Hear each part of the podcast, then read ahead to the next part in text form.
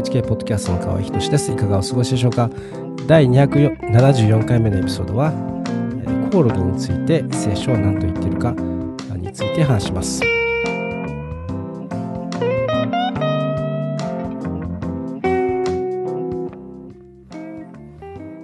えー、今週ですね、えー、コオロギについて、えー、聖書は何と言っているか、えー、ということでですね、えー、まあ、ちょっと話題になったんですけど、ツイッターでですね、えー、話題になったんですけれども、まあ、この件についてですね、まあ、現時点の僕の個人的な意見をシェアしたいと思います。まあ、結論から言うとですね、まあ、聖書には、えー、書かれてなかったんだと思います。まあ、コオロギを食べていいということですね。まあ、僕の使っている、えー、新化薬聖書という、えー、そのバージョンだけですね、コオロギというふうになってるんですね。えー、それ以外のバージョンにはコオロギというのは書かれていません。えー、実は命の言葉社というですね、出版社が、えー、新化薬聖書を出版しており、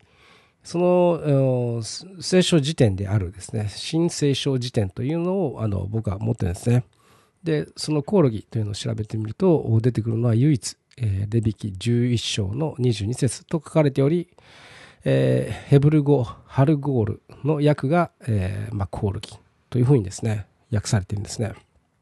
で、まあ、これが、あの、語訳だと、まあ、僕はそう見たんですね。えー、まあ、なんでかっていうとですね、じゃあ、ハルゴールって、じゃあど、何が出てくるんだろうっていうことですね。まあ、検索してみたんですよ。そうするとですね、イスラエルのバッタ食の会社が出てくるわけです。で、他に画像でですね、検索しても、バッタしか出てこないんですね。で、ヘブル語でハルゴールはイナ語であって、まあ、バッタ、まあ、どっち、まあ、どっちの言葉を使えばいいのかわからないですけれど、えー、まあ、とにかくコオロギではないということなんですね。で、イスラエルではイナゴしか昆虫を食べ,、えー、食べることは許されてないというふうにですね、まあ、ある、えー、ウェブサイトに書かれてたんですけれども、え、これがですね、実は英語、ニューインターナショナルバージョンとかですね、その他のバージョンには、まあ、クリケットとして書かれてるんですよね。まあでも、あの、キングス、キング・ジェームズバージョンとかですね、古いバージョンになると書かれてないですね。で、あと、古いラテン語、聖書にも書かれてません。はい。まあ、こうやって言うとですね、なぜそんないろいろなバージョンがあるのかという、あ皆さん、えー、まあ、疑問に思うと思うんですけれども、まあ、なぜいろんなバージョンがあるのかといえば、まあ、言語は時代によって変わっていくからです。あの日本の場合ですね、オリジナルは、まあ、あの文語体で書かれてたんですけれども、おまあ、文語体の前にもう一つあるらしいんですけれど、えー、文語体だと、えー、普通っぽくないので、もっと平易なですね、えー、表現が求められました。で、それから口語体ができてですね、読みやすくなったわけですけれども、え、もうそれも何十年も経つとですね、もう使わない表現が出てくるわけですね。えーまあ、しかしですね、でもそれも何十年も経つともう使わない表現が出てくるわけで、えーまあ、世代によってはですね何何これっていうふうになっちゃうわけですね。まあ、それからあそうですねあの日本語の聖書の中でももっとこだわりのあるものつまり、元、言語ですね、オリジナルの言語であるヘブル語やギリシャ語に忠実な訳が必要じゃないかという声も上がってくるようになってですねそれで、1970年頃に、僕の使っている新化薬聖書が出版されたわけです。まあ、なので、えー、なんで僕がこの新化薬聖書を使っているかといえば、あまあ、言語に忠実であるというところをですね、気に入って、えー、使っていたわけですけれども、まあ、このコオロギ、その割にですね、コオロギっていうところだけが、こう、ちょっと、うん、まあ、なんでコオロギって訳したのかなと思うのがちょっと残念な点ですけれども、でも、まあ、学者さんたちはですね、本当に一期一句、いろいろ本当に吟味しながらですね、議論交わしながらやっているので、まあ僕みたいなですね、あの、まあ、素人がこう首を突っ込むようなところではないと思ったんですけれども、でも、まあ大きな目で見てですね、まああの まあネットでちらっと見た見たところですね、その、ハルゴールといえば えー、バッタしか出てこないじゃないかって。いうことですね。で、バッタしかみんな食べないぞっていうところですね。コオロギなんて食べないぞっていうところで。はい。あの、まあ、これはやっぱり間違えたんだなっていうふうにですね。まあ、僕は、あその、何ですかね、学術的な、そういうミクロなことをですね、抜いてですね、えー、いや、そんな難しいこと考えずにですね、はっきりと、これは間違いだなというふうにですね、まあ、判断したわけです。で、そうですね、その他にも、あの、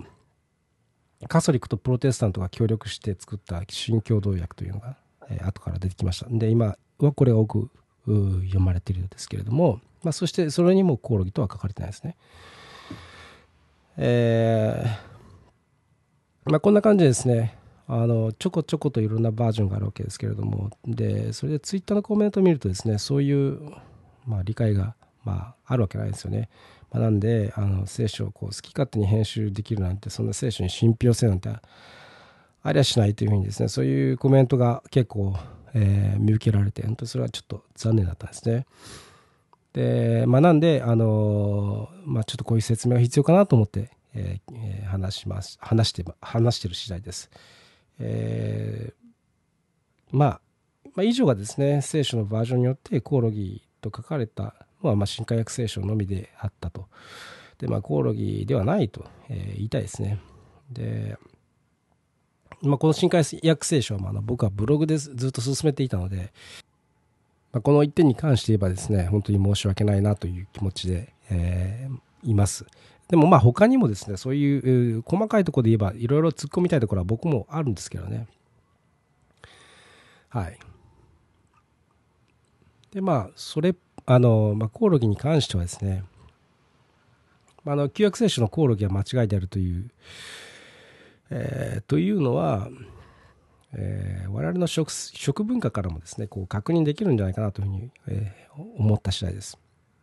まあ、なぜなら人間、えー、人間じゃない、えー、日本人のですね DNA の40%がイスラエル付近由来ということを言われてます。えー、なんで、えー、国民の半分近くがですねイスラエル人系のですね遺伝子を含んでいるわけです。でまあ、今ユダヤ人と呼ばれる人たちですらですねこう根血に根血が進んでいる人たちなわけですよね。で40%含むっていうのはあの驚異的なあ数字なわけでつまり純度の高い部類に入る、えー、わけです。はいでまあ、僕はあのここでですねあのユダヤ人とイスラエル人と、まあ、使い分けて言ってるんですけれども、まあ、ユダヤ人というのはあユダ部族主体にですねユダ王国というのを作りました。で、えー、まあそのユダ王国にも、えー、12部族え全部族はですね、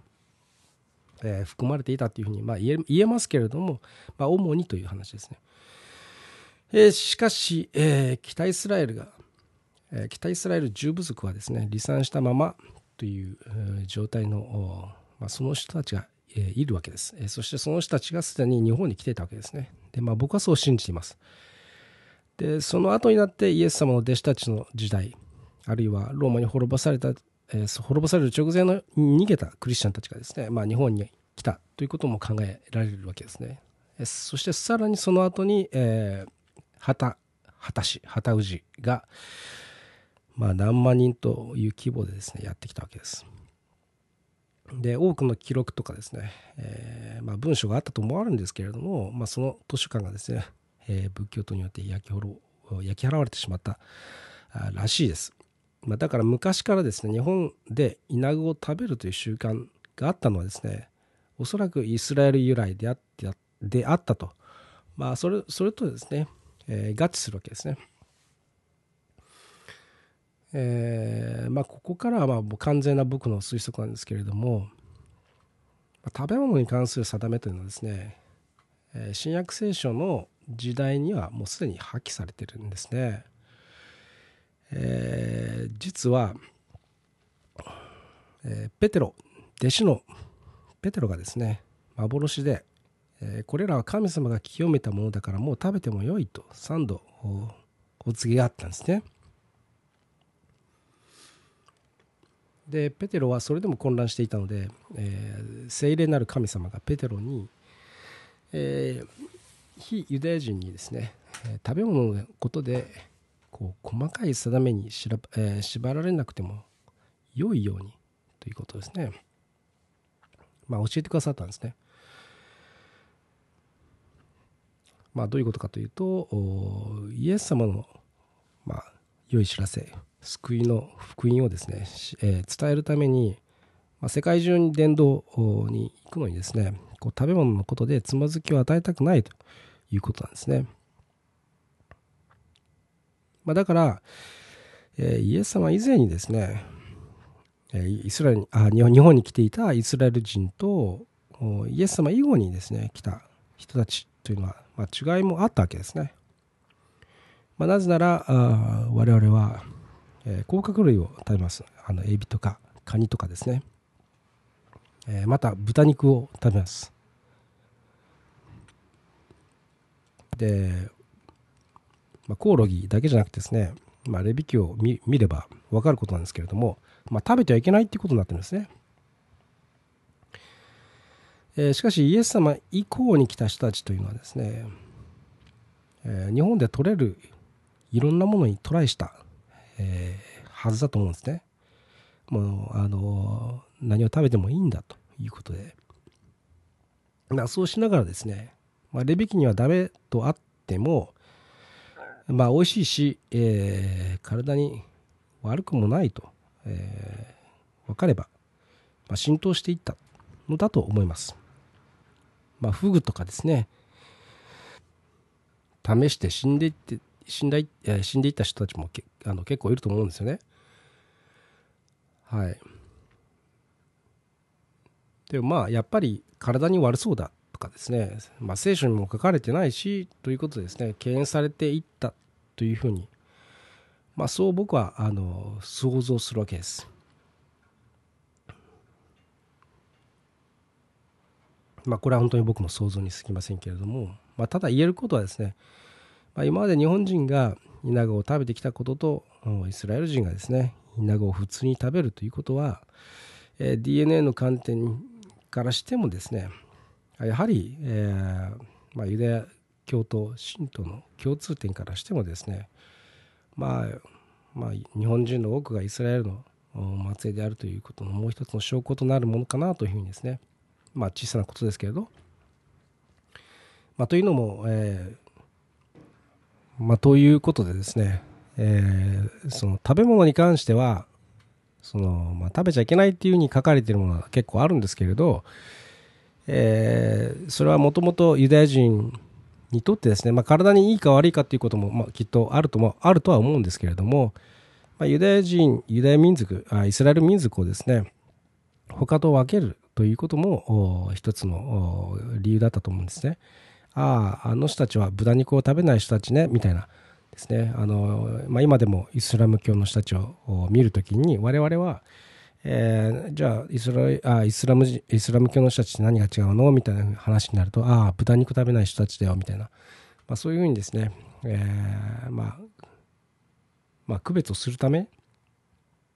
えー、というのも理由にあったようです。えー、しかし、えイエス様のですね、えまあ、救いが完成した後は、まあ、この素晴らしい、えー、全人類のための救いの技がですね広められなければいけない。そのために、えー、食べ物のことでですね、えー、こうまあ、すでにいろいろな食文化がある人たちの中に行ってですね、えー、つまずきを与えることがないように、えー、食べ物についてはですね、えー、そのまあ、立法というんですけれども旧約聖書に書かれているそのいろいろな、えー、禁じられているものとかそういうものはもう気にしなくていいよっていうことになったわけです。なっているんですね。聖書の中では。新約聖書の中ではそういうふうになってるんです、まあ、ですので、まあ、今回、えーまあ、多くの人がコオロギの件でですね、えー、すごくこう話題にしてくれたのはあすごく、ま、僕にとってはあまあ一つ聖書のことをですね説明する良い、えーまあ、ネタになったなと思ってですね、えーまあ、いろいろな立法があるあるんだけれどもこの食べ物に関して言えば神様は今はそれはあ我々には、えー、自由を自由を与えられているということですね。はい。えー、今日はですねあの風邪をひいてしまってもう本当に、えー、喉があ声が出なくてですね咳き込んでしまって本当に、えー、すいませんでした。ということで今日はこの辺で終わりにしたいと思います。いつも聞いてくださってありがとうございました。また来週お会いしましょう。